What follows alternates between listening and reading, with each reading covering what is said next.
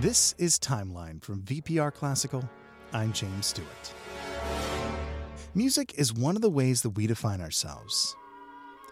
Beginning around the 19th century, we're able to think about composers not along lines of genre or form, but along lines of nationality.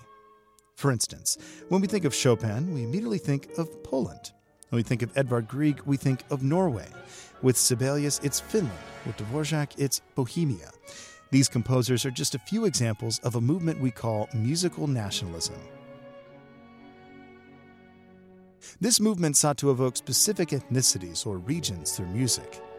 Composers of the 19th century would often incorporate folk songs or melodies into larger works, paint sound pictures of recognizable landmarks, or use an overtly regional or political subject matter for their operas or symphonic poems.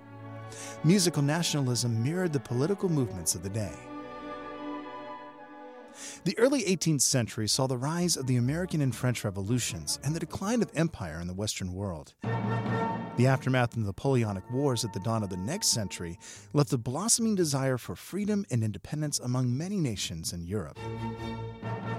They chose to define their countries not by dynasties, government, or religion, but by the people of the land itself.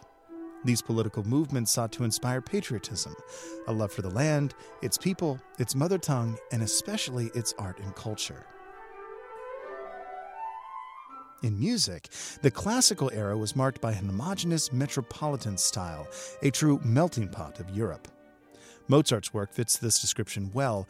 It's hard to say that his music is from any one specific region. The entire 18th century was dominated by composers from Germany, France, and Italy, most composing in similar forms and styles. But in the Romantic era, composers were less interested in form and precision than they were with emotions and identity.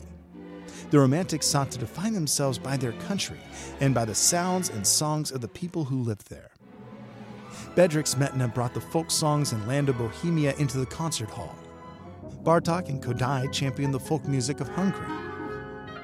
Alexander Borodin and Rimsky-Korsakov took European instruments and expressed Russian sentiments. All around the world, composers sought to express their identity not in their relationship to previous masters or works, but by their homeland. This artistic desire is still felt today.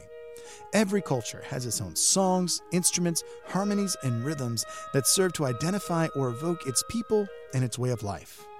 Our music is one of the ways that we define ourselves and where we come from.